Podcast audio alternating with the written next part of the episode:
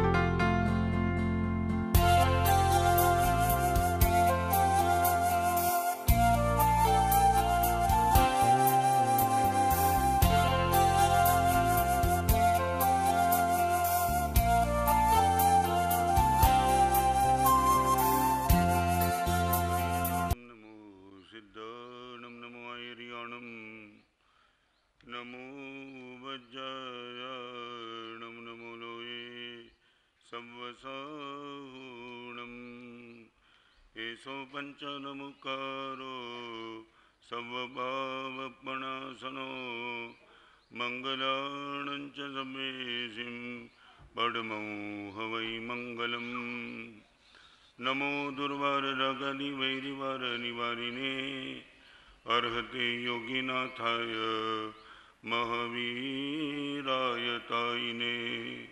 जयै जगजीवजोणि वियाणो जगगुरु जगानन्दो जगनाहो जगबन्धु जयै जगप्रिया महो भैवम् जयै स्वाणो बभवो, तित्तराणो वपच्छिमो जयै। जयै गुरुलोगाणो जयै महपा महावीरो। ओङ्कारं बिन्दुसंयुक्तं नित्यं ध्यायन्ति योगिना। कामदं मोक्षदं चैव। ओङ्काराय नमो नमः। जय धरणेन्द्र नमो सिंह पौमा वै पमुवनि सेवीय पाय ॐ क्लीं ब्रीं महासिद्धिं। करेव श्रीपास जगनाओ अज्ञानतिमिरान्धानां ज्ञानाञ्जन शलाकया। नेत्रमुन्मीलितं येन तस्मै श्रीगुरवे नमः। छोटी सी गाड़ी लेकर के बहन घर से बाहर निकली। सेठानी थी। गाड़ी खुद की थी। ड्राइविंग सीट पे ड्राइवर बैठा था और सौ कदम गाड़ी गई। एक स्त्री पर सेठानी की नज़र गई। ये तो मेरी सखी है। ड्राइवर को बोला, गाड़ी खड़ी रख, इनको बिठा देना है। बिठा दिया। थोड़े आगे गए। एक और स्त्री का दर्शन हुआ। ये मेरे मायका की है, उनको बिठा दिया। और आगे गए। एक और स्त्री मिली। ड्राइवर को बोला ये गाड़ी रुक, इनको भी बिठा देना है। चार पाँच स्त्री को बिठाया, तब तक तो ठीक था। एक छठी स्त्री दिखाई पड़ी और ये सेठानी ने कहा, गाड़ी रुक। ड्राइवर ने बोला, बेन, अभी इस गाड़ी में हम किसी को बिठा नहीं सकते। बहुत छोटी गाड़ी है। जितना हो सके उतने को बिठा दिया, अभी एक को भी नहीं बिठा सकते। किसी भी हिसाब से उनको बिठाना ही पड़ेगा। मगर जगह ही नहीं है तो कैसे बिठाऊं? जो भी करना है कर दे, एक और बड़ी मुश्किल से एक को बिठा दिया। और तनाव के साथ गाड़ी ड्राइवर चलाता था और आगे एक स्त्री दिखाई पड़ी, फिर भी सेठानी का आग्रह रहा, बहन, अभी किसको बिठाऊं? समझ में नहीं आता है। आपने जिन जिन लोगों को बिठाया, उसमें से किसी एक को नीचे उतार दो। मैं एक को बिठा सकता हूँ। और सेठानी ने वो किया काम, ड्राइवर को बोला, तू ही उतर जा नीचे, फिर मैं बिठा देता हूँ। ड्राइवर उतर जाने के बाद गाड़ी चलने वाली नहीं है। हमने जीवन की गाड़ी में किसको बिठाया, वो प्रश्न नहीं है। ड्राइविंग सीट पर परमात्मा ही होना चाहिए। हम सारी दुनिया को बिठा दे, कोई विरोध नहीं, मगर गाड़ी चलाने वाला वही तो है। महाभारत के युद्ध में अर्जुन ने गाड़ी चलाने वाले को मांग लिया था। चाहे कितने भी लोग आएँगे मेरे सामने, मैं देख लूँगा, मगर मेरी गाड़ी तो श्री कृष्ण को छोड़ के कोई नहीं चलाएगा। आज विजयादशमी के पर्व पर एक सब्जेक्ट आपके सामने रखना चाहता हूँ आइडेंटिफाई योर एनिमी आपको मैं पूछना चाहता हूँ आइडेंटिफाई का अर्थ हाँ? पहचान लो। आपको मालूम नहीं तो मैं बताऊँ। अर्जुन युद्ध के मैदान में आया ना, इनके पहले रथ बीच में लाकर के उसने पूछा है कि पहले पहचान तो लूँ कि किन किन लोगों के सामने मुझे लड़ना है। आपको मालूम होगा, महाभारत के युद्ध में अर्जुन को ये पहचाना था, ये भीष्म पितामह, ये दुर्योधन, ये वो, ये अश्वत्थामा, ये द्रोणाचार्य, ये कृपाचार्य। और अर्जुन ने बोला, इन लोगों के सामने मैं नहीं लड़ सकता हूँ, ये तो सब अपने वाले ही है। युद्ध का सबसे पहला नियम है कि लड़ने के पहले तुम पहचान लो कि तुम्हारा असली दुश्मन कौन है। आज वो बात आपके सामने रखना चाहता हूँ, आज के प्रवचन में, मेरे असली दुश्मन कौन मेरे स्वास्थ्य को बिगाड़ने वाला मेरा दुश्मन है? मेरी संपत्ति को दबा देने वाला मेरा दुश्मन है? सत्ता स्थान से मुझे भ्रष्ट कर देने वाला मेरा दुश्मन है? हज़ारों लोगों के बीच में मेरी क्रेडिट को खत्म कर देने वाला मेरा दुश्मन है? आप किसको दुश्मन मानते वो प्रश्न नहीं है। भगवान किसको दुश्मन कहते हैं, उनकी बात आज आपके सामने प्रवचन में रखना चाहता हूँ। आइडेंटिफाई योर एनिमी मैं, आप, हम सब अपने दुश्मन को पहले पहचान ले कि मेरा दुश्मन कौन है। नंबर एक, मेरे नेचर को जो बिगाड़ दे, वो मेरा एक नंबर का दुश्मन है। मेरा शालीन nature compromise nature let go करने का नेचर यदि ये मेरे नेचर को बिगाड़ने वाला जो भी सोच है, जो भी सोच, सच बताऊँ, चाय में शक्कर कम डालने वाली पत्नी मेरी दुश्मन नहीं है, मगर चाय में शक्कर की कमी को लेकर के मेरे मन में जो तनाव पैदा होता है है, वही मेरा दुश्मन है। आपको मैं पूछना चाहता हूँ, हम आइडेंटिफाई कभी कर पाए? सच बताओ। किसी ने मुझे पत्थर मारा, बुलेट मारा, पत्थर ने मुझे खून नहीं निकाला, मारने वाला ने खून निकाला है, समझ लेना। खून पत्थर से निकला, मगर पत्थर जहाँ से आया उसने खून निकालने का काम किया। पत्थर तो मीडियम था, वो न्यूट्रल था, उनका कोई रोल नहीं था। आपको पूछना चाहता हूँ, आपने कभी मन में ये माना, मेरे नेचर को जो भी सोच बिगाड़ देती है, वही मेरे एक नंबर का दुश्मन है। मेरी सोच, वही मेरा दुश्मन। सामने वाला मेरा दुश्मन नहीं है यदि मैंने मेरी सोच सही रखी तो और कदम कदम पे मैं मेरी सोच डिस्टर्ब करना चाहता तो ये सोच ही मेरी जीवन की मस्ती को खत्म करे। आपको मालूम होगा, आपकी सोच जब बिगड़ जाती है ना, थाली में रसगुल्ले और गुलाब जामुन कितने भी रहे, आपको मज़ा नहीं आएगी। पाँच करोड़ की लॉटरी का इनाम आएगा, मगर आपका सोच यदि नेगेटिव हो गया है, आप बोलेंगे यार अभी अभी लॉटरी की बात मत करना, मार डालूँगा तुझे। ये क्यों होता है? I would like to know from you सच बोलो, आपको कभी लगा, सामने वाला गलत हो ही नहीं सकता, मेरी सोच ही मेरे लिए गलत है, मेरे नेचर को डिस्टर्ब करे, वो मेरे एक नंबर का दुश्मन। आपको पूछना चाहता हूँ रिपीट करना चाहता हूँ, मेरी थाली को बिगाड़े वो मेरा दुश्मन नहीं, मेरी तिजोरी को खत्म करे वो मेरा दुश्मन नहीं, मेरे नेचर को डिस्टर्ब कर दे वो ही मेरा दुश्मन। तो नेचर को डिस्टर्ब कौन करता है? सामने वाला कि मैं खुद करता हूँ। हम क्यों करते हैं? एक छोटा सा प्रश्न पूछूँ? मावी जी बहुत गंभीरता से आपके पिताजी का दुश्मन आपका मित्र बनेगा कभी?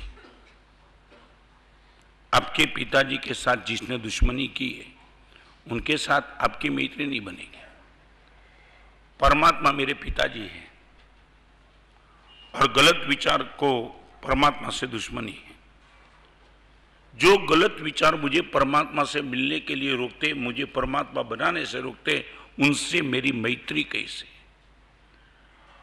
मेरे पिताजी के दुश्मन के साथ मेरी मैत्री नहीं हो सकती है तो मुझे परमात्मा बनाने की क्षमता रखने वाला ये अच्छी सोच, यदि वो ही मेरा डिस्टर्ब कर दिए वो मेरा मित्र नहीं बन सकता है। पहले तो आपको पूछना चाहता हूँ, मेरे नेचर को डिस्टर्ब करने वाली सोच वो मेरी खुद की दुश्मन है हम मानने के लिए पहले तैयार हैं। चलते चलते आप सीधा रास्ते से चलते रहे गाड़ी बाजू में से गई, वो कीचड़ उछाला और आपके कपड़े बिगड़ गए। शायद बोलो, पहली नज़र कहाँ जाती? नहीं समझे।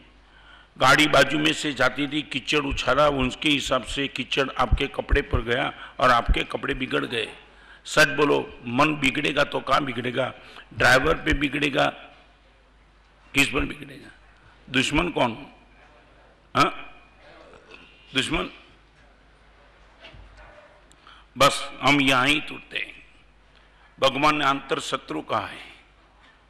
साधु अंतर हरि समूह ने विक्रमी थे डंडे। साधु कौन? जो अभ्यंतर शत्रु को खत्म करने के प्रयास में लगाए वही तो साधु है। वही तो सज्ज है। बाहर के दुश्मन तो कभी भी मित्र बन सकते हैं, मगर अभ्यंतर शत्रु कभी मित्र नहीं बन सकते। क्रोध क्रोधी है। काम, क्रोध, लोभ, मत ईर्षा यही मेरे नेचर को यदि डिस्टर्ब करने वाले थे आइडेंटिफाई और एनिमी भगवान, आपकी कृपा से मुझे पहली बार पता चला, मेरी गलत सोच वही मेरी एक नंबर के दुश्मन है। आपको चेक करना है तो कर लेना। चमड़े उतर गए शरीर के, फिर भी मस्त रहे तो उनको लगा कि चमड़ा उतरने वाला कभी दुश्मन यही हम 24 24 घंटे दूसरे को आरोपी के कट घर में उसने बिगाड़ा उसने बिगाड़ा उसने बिगाड़ा ग्लोबल वार्मिंग, ये गर्मी बहुत हो गई। सब सब जैसे पूरी, मुझे छोड़ के पूरी दुनिया मेरी दुश्मन है, ये मान के हम बैठे आगे चलना चाहता हूँ, पहले ये पक्का कर लो। ये हंड्रेड परसेंट पक्का कर लो, महाराज साहब, मेरी गलत सोच को छोड़ के इस दुनिया में मेरा कोई भी दुश्मन नहीं है। आपको इस स्टेटमेंट में यदि शंका है तो मुझे बताओ, रोको।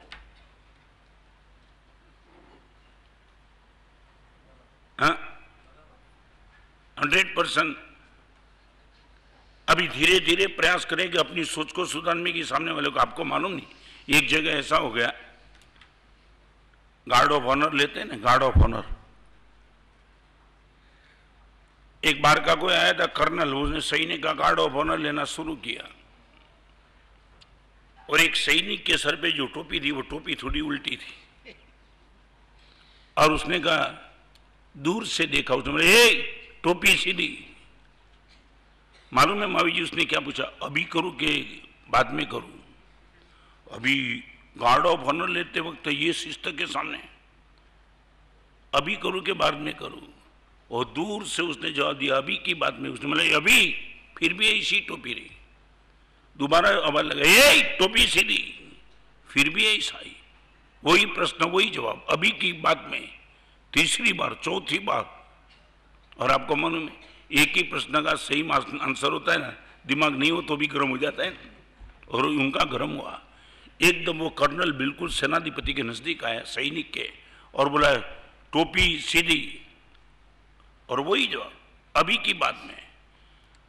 और अभी उसने हाथ में डंडा उठाया। लगा कि उनको मार दू साले को। और सीधा का अभी अभी कर। और आपको मालूम नहीं वो लाइन में खड़ा था, सीधा बाहर आया और कर्नल की टोपी सीधी कर दी। तुम नहीं समझे क्या? टोपी किसकी उल्टी थी? कर्नल की खुद की ऊंधी थी।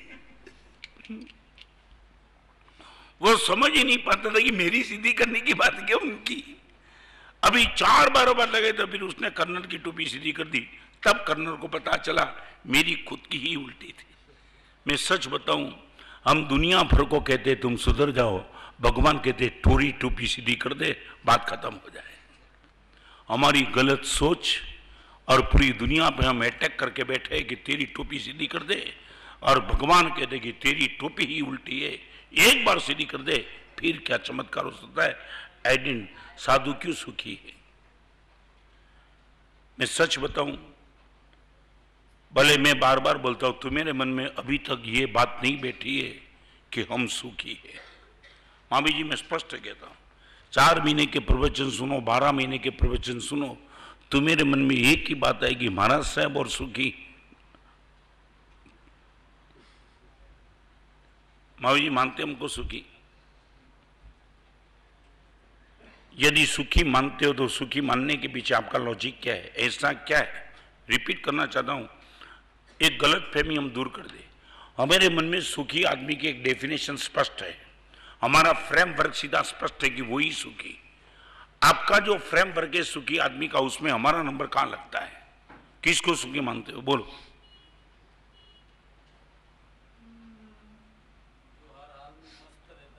नहीं नहीं नहीं। ये तुम यहाँ हमारी भाषा बोलने लगे।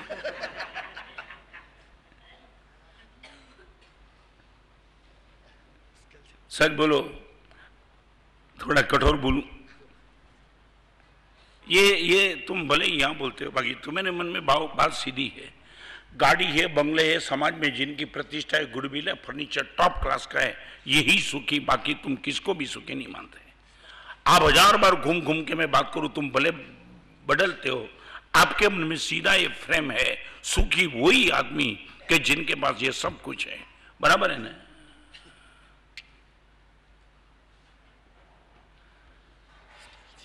मनोज, क्या लगता है?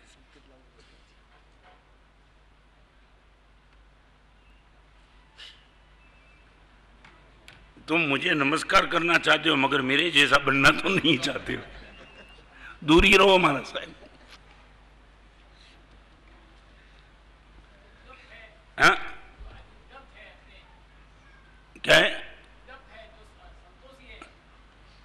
ये ये ये खोखला जवाब मत दो। आप हंड्रेड परसेंट हमें सुखी मानते हो। मैं ये पूछना चाहता हूँ तुम्हारे दिमाग में कोने कोने में बात बैठी है और छोड़ो नहीं बात। आपका ही खुद का बेटा लाइन लेने के लिए पहले लाइन किसी भी लाइन में जाने के पहले पूछे कि, पापा कौन सी लाइन लू? तुम कभी साधु की लाइन दिखाएँगे? दिखाएँगे, बोलो।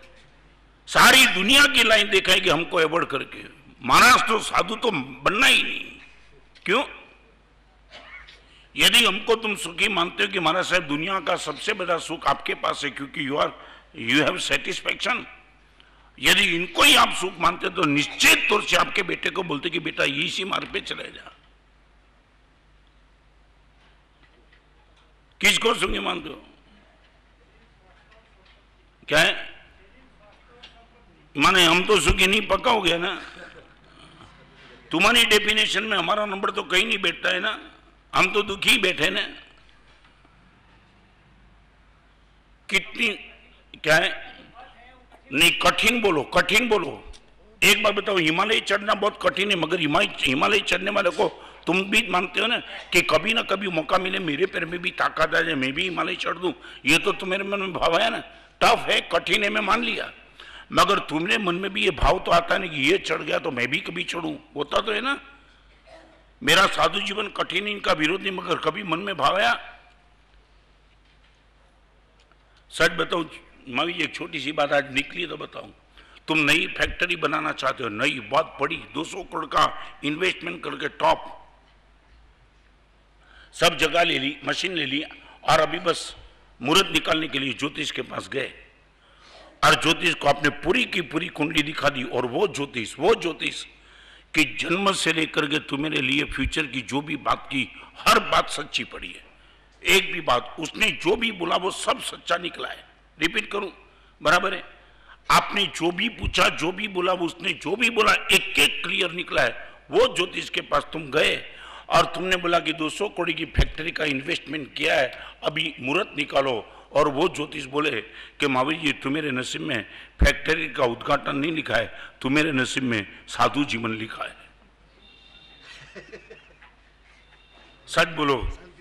नहीं समझे तुम? सच बोलो अभी क्या? उसे ज्योतिष को बताएँगे। ज्योतिष पटेल आया। क्यों?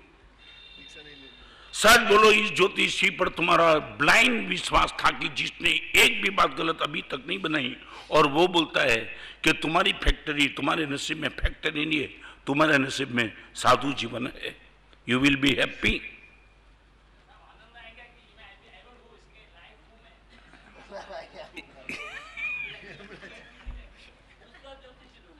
क्या है? ओके okay, 500 ज्योतिष ढूंढो सब बोलेगी साधु जीवन ही है फिर? बताना ही बंद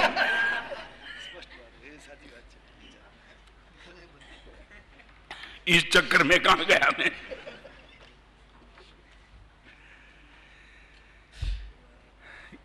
ऐसे लोगों के बीच में हमारा प्रवचन चलता है, नहीं, मैं दुखी हूँ। आप साधु बनो ना बनो अपनी आपकी मगर आपके मन में साधु जीवन के प्रति जो एलर्जी है ना, वो बहुत भयंकर चीज़ है। तुम ये मानते कि साधु तो बनना ही नहीं, क्यों? पाप है इस जीवन में। इतना पवित्र जीवन, इतना मस्त जीवन तुम इनसे दूर। सारी दुनिया में कहीं चले जाएँगे, मगर साधु तो हंड्रेड परसेंट नहीं बनेंगे। क्यों मगर? क्या मेरे जीवन में तुमने कलंक पाया? मेरे जीवन में तुमने क्या दुख दिखा? वो बताओ। कठिन okay no doubt it is tough मगर प्रेम क्यों नहीं है? और एक बात बताओ धीरू भाई अंबानी बनना भी कठिन है। सपना आता है ना मगर फिर भी। कब बन जाऊँ? हर, आप एक बोलो ना कि जो भी दुनिया में कठिन चीज़ें, उनका सपना भी हमें नहीं आता है, बोलो। आप ये बोलो। सारी दुनिया में जो कठिन कठिन रास्ता है, उसके लिए माना सब हम कभी सपना में भी नहीं लाते सारी दुनिया की कठिन चीज़ तुम्हारे सपने में है, और ये साधु जीवन तुम्हारे सपना भी नहीं। नहीं, तुम चाहते ही नहीं। अच्छे अच्छे लोग बरसों से हमारे नज़दीक बैठने वाले को भी हमारे जीवन पर यदि उनका आकर्षण नहीं है, मैं बहुत वेदना लेकर के बैठा हूँ। साधु बनो, नहीं बनो, तुम्हारी मर्ज़ी के बाद तुम्हारी क्षमता भी नहीं और तुम्हारी योग्यता बात अलग है। बट गुरुदेव, भगवान करे ये जीवन मुझे मिल जाए मरने के पहले, मैं अपने आप से धन्य बन जाऊँगा। पूछो मेरे काका महाराज अंदर ये जब सिक्सटी फोर वो साधु बने आज वो रोज आँख में हर्ष के आँसू के साथ गए, गुरुदेव, मेरा तो जीवन धन्य बना दिया आपने। यहाँ अठारह है, हम बारह है, किसी को भी कोने में जाकर के पूछो महाराज साहब यू आर हैप्पी हम सब झूठ बोल रहे क्या? जो साधु जीवन तुम्हें बहुत टफ लगता है, वो साधु जीवन में हम एवरग्रीन है, चौबीस घंटे।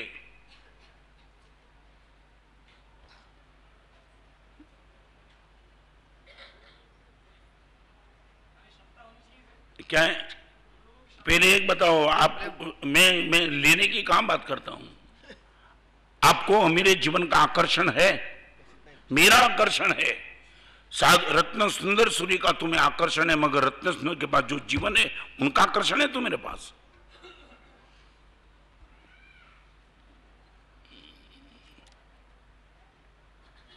आपका बेटा दो घंटे, तीन घंटे मेरे पास बैठना शुरू कर दें तो आप डर जाएँगे। यही होगा ना? क्यों? क्या कारण क्या? किसका? सच बोलो, शादी करने के पहले, शादी करने का, बेटे का शादी करने का तय करो, इनके पहले आपका बेटा पूछे कि पप्पा, बिना शादी भी मस्ती से रहने वाले मुनि भगवान को देखा है, एक बार इनकी भी राय लेके आऊँ? हाँ बोलेंगे कि ना बोलेंगे? क्यों? क्यों?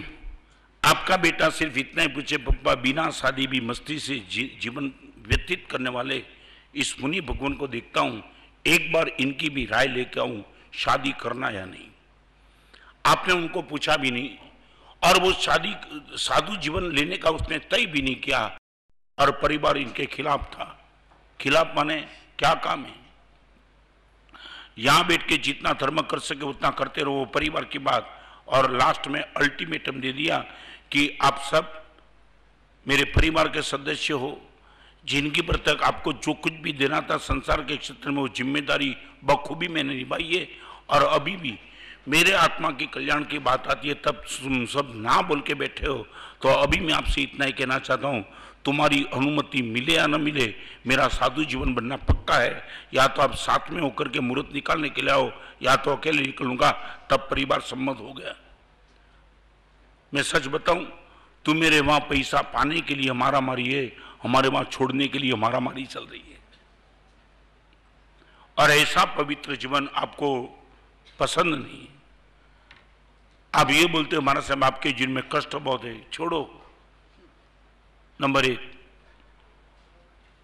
आइडेंटिफाई योर एनिमी मेरे नेचर को डिस्टर्ब करे, वो मेरी सोच एनिमी है। नंबर दो.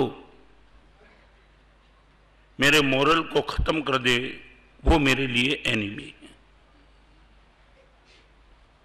मेरे मोरल मेरी नीतिमत्ता, मेरा मूल्य उनको खत्म कर दे, वो भी मेरे लिए, मेरे दुश्मन। शायद हुआ होगा। मैं हृदय से आपको पूछना चाहता हूँ मॉरल को बचाने का आपका प्रयास कितना और जहाँ मॉरल डिस्टर्ब होता है, वहाँ से भाग जाने का प्रयास कितना? दो चीज़। रिपीट करना चाहता हूँ, दीपक को प्रज्वलित रखना है। इनका दो विकल्प। एक तो घी डालते रहो। नंबर दो, हवा से बचाते रहो। अकेला घी डालते गए और हवा से नहीं बचा तो दीपक जाने वाला है। आपके मॉरल के दीपक को यदि बचाना है तो दो काम करो। ये प्रवचन, ये परमात्मा का मंदिर, ये अच्छा साहित्य, ये सब आपके मॉरल के दीपक के लिए घी है। ये पुरते ही रहो पुरते ही रहो पुरते ही रहो ताकि घी को ताकत मिलती रहेगी। मगर अश्लील दृश्य, गलत वातावरण, ये सब आपके मॉरल के दीपक के लिए हवा का काम करने वाले हैं। मैं आपको पूछना चाहता हूँ, दीपक को सिर्फ़ घी से नहीं बचा पाएँगे, हवा से दूर भी रखना पड़ेगा। आपके जीवन के मॉरल को कुछ अच्छा करने से ही नहीं बचा पाएँगे, गलत से दूर भी आपको रखना पड़ेगा। आपसे पूछना चाहता हूँ, चार महीने के प्रवचन के बाद भी आपको कभी लगा कि मॉरल बचाने जैसी चीज़ है?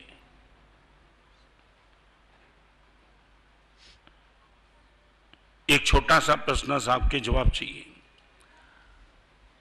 आपको खुद को लगा कि मेरा मॉरल डाउन होते जा रहा है और किसी के न देखने के बावजूद भी तुम वहाँ से चले गए, ऐसा एक भी प्रसंग जीवन में अनुभव किया है? देखने वाला कोई नहीं था।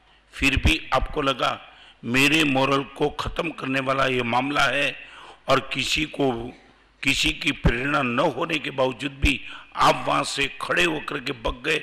ऐसा कोई अनुभव? छोटा सा प्रश्न पूछू, टीवी देखते देखते ऐसा कोई दृश्य आ जाता है? टीवी की स्विच आपने ऑफ़ कर दी, या तो वहाँ से खड़े हो गए? ऐसा प्रसंग कितनी बार?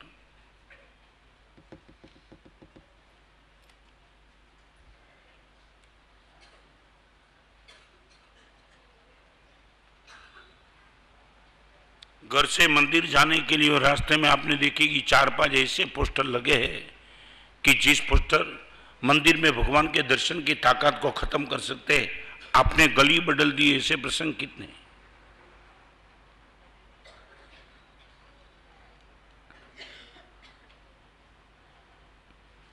शायद लॉन्ग रूट होता था, मगर गली बदल दी आपने। मंदिर में जाकर के परमात्मा के दर्शन करने के पहले यदि ये चार पोस्टर पे नज़र जाती है, पूरा का माहौल बिगड़ जाता है, मैं गली बदल सकता हूँ, मगर इस गली में तो नहीं जाऊँगा।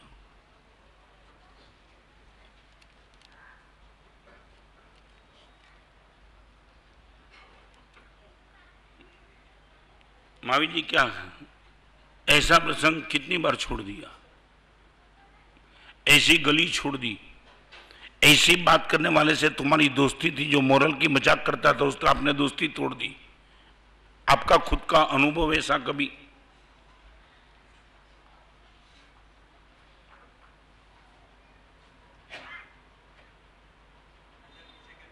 क्या? सच बोलो नज़र नीचे करते हो ना, अजीत, फिर भी मैं कहता हूँ, नज़र भले ही नीचे करते हो, मगर मन अंदर से उत्तेजित तो होते ही रहता है। और एक बार, दो बार, तीन बार नज़र नीचे रखने में सफल बन गए, कभी ना कभी मन आवाज़ उठाएगा और देखने का मन हो जाएगा। यह मन की आदत को समझ लो। ढलान मिली और पानी नीचे उतर गया। मैंने आपको पहले भी पूछा था, अभी भी बताऊँ।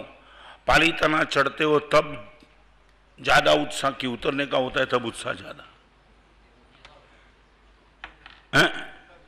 उतरने का होता है हाँ। रिलीफ रिलीफ माहौल में कब रहते हैं? यात्रा करनी, अभी उतरने का है ना तो सामने वाले को तुम बोलेंगे, यार, अभी तो कुछ नहीं। वो- बोलेगा, इतना बड़ा उतरना है, छोड़ यार, बीस मिनट में नीचे। फ़ाइल लगाता है। क्या है? फास्ट। फास्ट माने उनको टेंशन ही नहीं। हाँ? साथ वाले को क्या छोड़ देगी? साथ वाले को गिरा के भी आगे निकल जाएगा। तू जा यार, मैं तो निकला। इनका अर्थ क्या है? शरीर को ढलान पसंद है, मन को प्रलोभन पसंद है।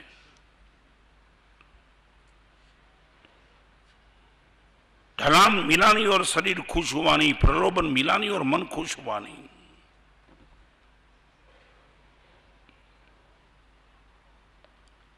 जीवन में सबका भरोसा करना, मगर प्रलोभन का भरोसा कभी मत करना। नेवर वर्तमान गच्छानी पति पूज्यपा जय गोस्वी माँ ने मेरे पे भी लिखा था। रत्न समाज, जब तक केवल नाम की प्राप्ति न हो, तब तक प्रलोभन से दूर रहना। मुझे हम भगवान नहीं बने, तब तक किसी चीज़ पे भी भरोसा मत करना, ये मानना ही नहीं कि हम बहुत आगे निकल गए। सच बोलो, एक प्रश्न पूछना चाहता हूँ।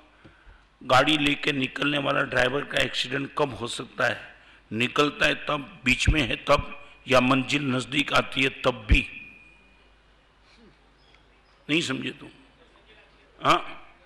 कभी एक्सीडेंट की संभावना कब होती है? नज़दीक होता है, तब बीच में होता है कि कि मंजिल बिल्कुल करीब बन करीब बनाई, तब भी वो मर सकता है। आप यही बोलो कि जब तक मंजिल नहीं आती है, तब तक ड्राइवर के एक्सीडेंट का चांस है है और है। जब तक हम भगवान नहीं बन से, तब तक मन को प्रलोभन का डर है है और हंड्रेड परसेंट है। मंजिल तक पहुंचो, फिर शांति से बैठना, भगवान बन जाओ, फिर चिंता मत करना, तब तक कदम कदम सोच सोच के रखना है। नंबर दो आइडेंटिफाई योर एनिमी मेरे नेचर को बिगाड़ दे, वो मेरा दुश्मन। मेरे मोरल को खत्म कर दे, वो मेरा दुश्मन। और जो भी कार्य से, जो भी सोच से, जो भी बोलने से मेरा कॉन्शियस बाइट होता रहे, वो भी मेरा दुश्मन। रिपीट जो कार्य मेरे कॉन्शियस को डिस्टर्ब करता है, मुँह से निकलने वाले जो शब्द आपको तीन बात बताना चाहता हूँ।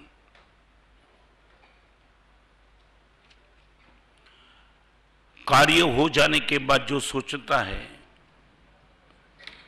उनको मूर्खता कहा जाता है। रिपीट कार्य हो जाने के बाद जो सोचता है, उनको मूर्खता कहा जाता है। कार्य करते वक्त जो सोचता है, उनको सतर्कता कहा जाता है। सतर्क माने, नहीं समझे? सतर्क माने अलर्ट जो टाइम कार्य करता है, उसी टाइम जो सोचता है, वो सतर्क है। कार्य हो जाने के बाद भी सोचता है वो मूर्खता। कार्य करते वक्त जो सोचता है वो सतर्क है। और कार्य करने के पहले जो सोचता है वो बुद्धिमत्ता है। करने के पहले सोचना वो बुद्धिमत्ता। करते वक्त सोचना वो सतर्कता। करने के बाद सोचना वो मूर्खता। मैं आपसे पूछना चाहता हूँ तीन कैटेगरी में करीबन करीबन हमारी जीवन की व्यवस्था क्या करने के पहले सोचना, करते वक्त सोचना और करने के बाद सोचना।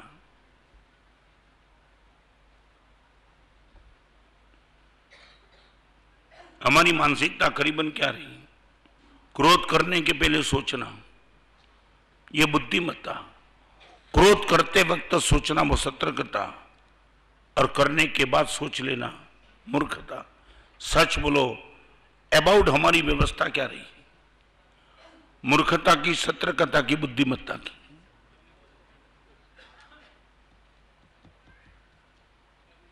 क्या हुआ?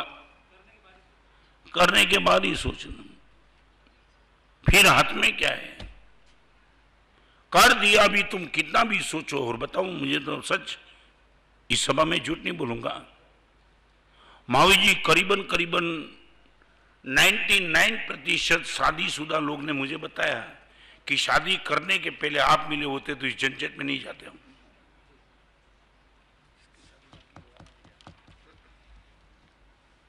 करने के बाद ही सोचना हर जगह। गाड़ी निकल जाने के बाद सोचना कि समय पे निकला होता तो अच्छा था। गाड़ी आएगी वापिस। क्या हुआ? हर चीज़ बाद में मालूम पड़ता है। हाथ में नहीं ना। मुँह में से निकल गया थूक। गया। जब तक आपके मुँह में, तब तक वापिस डालने की आपके पास ताकत है। छोड़ दिया। गया काम से। धनुष से छूटा हुआ तीर गया। मुँह से निकला हुआ शब्द गया। और हाथ में आया मौका तुमने छोड़ दिया। गया।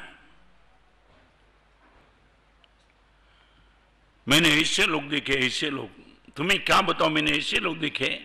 पूरा चातुर्मास वहाँ रहता हूँ, वहाँ मिलने के लिए नहीं आता और एक हज़ार किलोमीटर जाने के बाद गुरुदेव अब थे, समय ही नहीं मिला। एक हज़ार किलोमीटर के बाद आता है।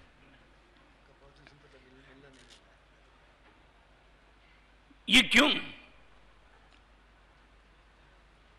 आपने ये सोच लिया, मूर्खता, सतर्कता और बुद्धिमत्ता। गुरुदेव, इसलिए तो हमारे वहाँ शब्द लिखा है, बंद समय चित्त चेतिए। उदय सो संताओ पाप करने के पहले लाख बार सोच लेना, एक बार हो गया, फिर तेरे हाथ में कुछ नहीं बचेगा। लाखों लोग, और एक बार मैं बताऊँ, गलत करने के बाद आनंदित होने वाले लोग, इनकी संख्या नहीं के बराबर है। मैं रिपीट करना चाहता हूँ, गलत करने के बाद खुशी होने वाले लोग करीबन करीबन नहीं के बराबर है। सबको लगता है ये नहीं किया होता था अच्छा सबको लगता है नहीं किया होता था, मगर ये करने के पहले बस गुरुदेव ने हमें ये ताकत दे दी है। करने के पहले गुरुदेव हमें बुद्धिमत्ता दे दी गुटखा खाने वाला जब कैंसर का शिकार होता है ना, तब तुमने देखा नहीं, रोते रोते। महाराज साहब, ऐसे मित्र से दूर रहा होता तो महाराज साहब जीवन बच जाता। साबरमती सेंट्रल जेल में मैं प्रवचन के लिए गया था। मैं दूर से बैरक में दाखिल होता था प्रवचन के लिए। एक आवाज़ सुनाई। ऐसा लगा कि साक्षात सूरदास यहाँ भजन करने के लिए बैठा। ऐसा कंठ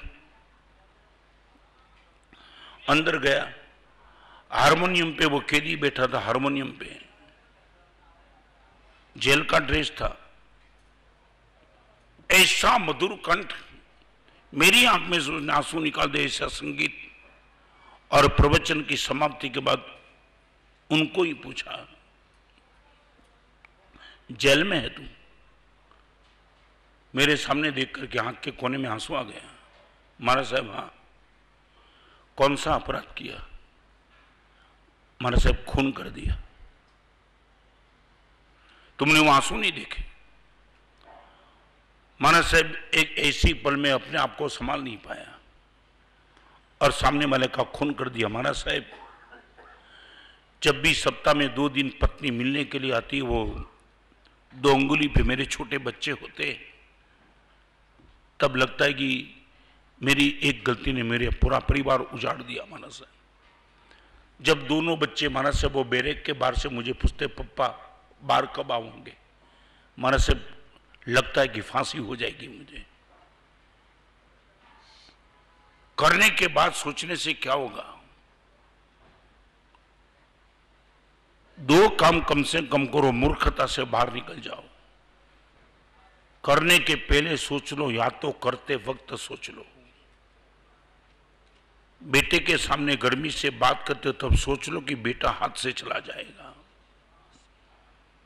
दो ही मिनट में बेटे को बोलने के बाद शब्द तो चले जाएँगे, मगर बेटा घर से निकल जाएगा। नंबर एक मेरे नेचर को डिस्टर्ब करे वो मेरा दुश्मन है। नंबर दो, मेरे मॉरल को डिस्टर्ब करे वो मेरा दुश्मन है। नंबर तीन, मेरे कॉन्शियस को बाइट करे। देखने वाला कोई भी नहीं है। रात को 12 बजे कोई देखने वाला नहीं था और मेरे मन में ऐसी सोच चली, जो अमास की अंधेरी रात को भी शर्म आ जाए, गटर की गंदगी को भी शर्म आ जाए। ऐसी गंदी सोच, भले तीन मिनट चली, चलने के बाद तुम करवट बदलते रहेंगे, गद्दी पे क्या क्या सोच लिया? गुरुदेव के प्रवचन में जाने वाला, भगवान के मंदिर में दो दो घंटा बैठने वाला, ये कौन सी सोच, ये ये सोच यदि प्रकट हो जाए तो मुझे कौन बाजू में बैठने दे? आपके कॉन्शियस को फाइट करे। और एक बात कहना चाहूँगा आपको ऐसा पाप आपके जीवन में यदि हो गया हो कि जिसको न कोई देख पाया हो और आज तक वो पकड़ा नहीं हो, वो पाप आपका पीछा पकड़ते ही रहता है। मैं रिपीट करना चाहता हूँ, जीवन में जो ऐसा हुआ गया पाप न किसी ने देखा हो, शायद जीवन की समाप्ति के तक कोई देख भी नहीं पाएगा, मगर वो पाप अंधेरे में भी आपका पीछा पकड़ के ही रहता है। ये गलत कर दिया था, ये गलत हो गया था, चैन नहीं होता है। कहीं ना कहीं कहीं ना कहीं प्रकट कर दू, प्रकट कर दू, प्रकट कर दू, ऐसा भाव बना ही रहता है। हमारे में बहुत शब्द लिखा है। गलत करने से बचना है तो हमारे पास चार एड्रेस है। नंबर वन शास्त्र देख लो। नंबर दो, शास्त्र यदि सामने नहीं है, गुरु भगवान को देख लो।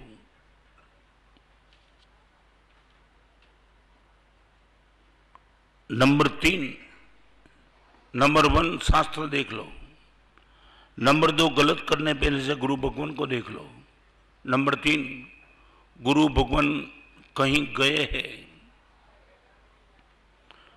आजू बाजू में जो बैठे उनकी आँखों को देख लो। परिवार की आँख रिपीट करना चाहता हूँ।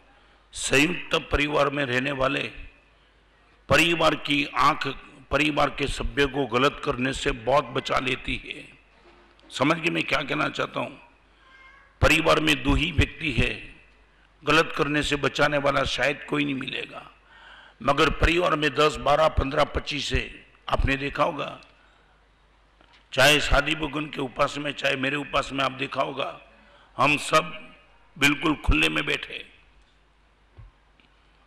In one hall twelve sadhu in one hall eighteen sadhus ये मामूली बात नहीं है। बहुत बड़ी बात है। गलत करने का कितना भी मन होगा, मगर दूसरे की आँख हमें बचा सकती है। आपके बेटे को और बेटी को पैसा होने के बाद तुमने अलग अलग कमरा दे करके क्या लाभ दिया? मुझे मालूम नहीं है। रिपीट करना चाहता हूँ। पैसा बढ़ता है मकान की डिज़ाइन बढ़ जाती है अलग अलग कमरे बन जाते 18, 19, 20 इयर्स के बेटे और बेटी को अकेले को उस कमरे में तुम छोड़ देते हो लैपटॉप देते हो मोबाइल देते हो वेबसाइट इंटरनेट सब इनके पास है। पूरी दुनिया की गंदगी एक साथ उनके वहाँ जाती है। और वो गंदगी को इस उम्र में जहाँ मैच्योर नहीं है एडल्ट हो गए, मगर मैच्योरिटी नहीं है, इस उम्र में तुमने सब कुछ उनको अकेले दे दिया, जहाँ किसकी आँखों की शर्म उनको डिस्टर्ब करने वाली नहीं है। वहाँ शास्त्र है, वहाँ गुरु है, किसी की आँख है।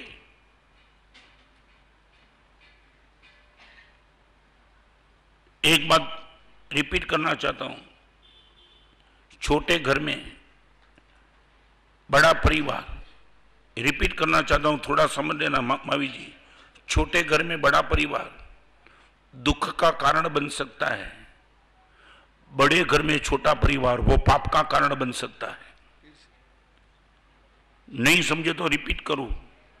छोटे घर में बड़ा परिवार, वो दुख का कारण बन सकता है, असुविधा का कारण बन सकता है। देरानी, जेठानी, सास, बहू, तीन भाई, माँ, बाप, सबके बेटे और हमारा सब टू रूम ओनली सबको कहाँ सोना, कहाँ बैठना, कोई मेहमान आवे तो क्या करना? मे भी पॉसिबल ये सब दुख हो सकता है। परिवार बड़ा और घर छोटा, दुख हो सकता है। मगर घर बहुत बड़ा और परिवार वो छोटा, पाप, अपराध और दोष का कारण बन सकता है। घर बड़ा बनाने के पहले सोच लेना। इस परिवार के जो सभ्य है, उनके लिए घर इतना बड़ा ज़रूरी है क्या? चलू आगे। नंबर एक, गुरु शास्त्र बचावे। नंबर दो, गुरु। नंबर तीन, तीसरे की आँख बचा ले। और तीन में से यदि कोई नहीं है तो चौथे नंबर में खुद का कॉन्शियस बचा ले। नहीं, ये मैं नहीं कर सकता। भले ही मुझे कोई देखने वाला नहीं हो, मगर नहीं, ये तो मैं कभी नहीं कर सकता हूँ। तो मैं आपको वो कहना चाहता हूँ, मेरे जीवन का सबसे बड़ा दुश्मन कौन? जो काम करने के बाद मेरा कॉन्शियस बाइट होते ही रहता है, होते ही रहता है, होते रहता है। और कई लोग मुझे पूछते हैं, महाराज साहब, पाप करने की सबसे बड़ी सजा कौन सी? मैं ये कहता हूँ, पाप की सबसे बड़ी सजा, पाप आपका पीछा न छोड़े, वो सजा है। आपको चैन से बैठने नहीं दे देगी सारी दुनिया आपको सर्टिफिकेट देगी, ना तब भी आपका कॉन्शियस बाइट रहेगा। मैंने तो गलत इतना तो किया है। लोगों ने पकड़ा नहीं बाकी मैं हूँ तो बदमाश ही।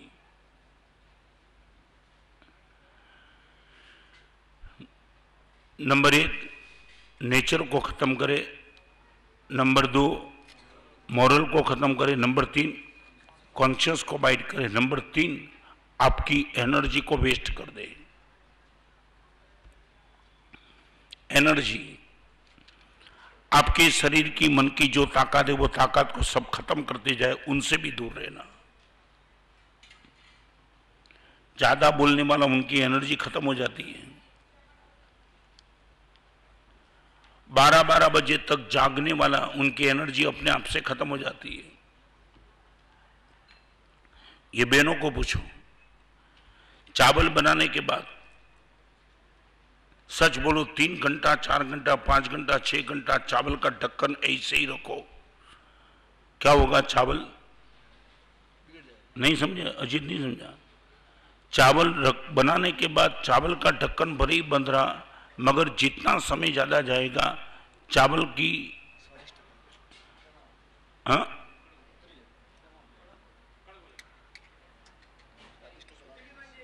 क्या है? खिचड़ी नहीं बन जाएगी। एक बात आपको पता मैं छोटा सा सच बोलो, एनर्जी लॉस न हो। मैं आँख से देखता हूँ ना, आँख की एनर्जी भी जाती है बाहर।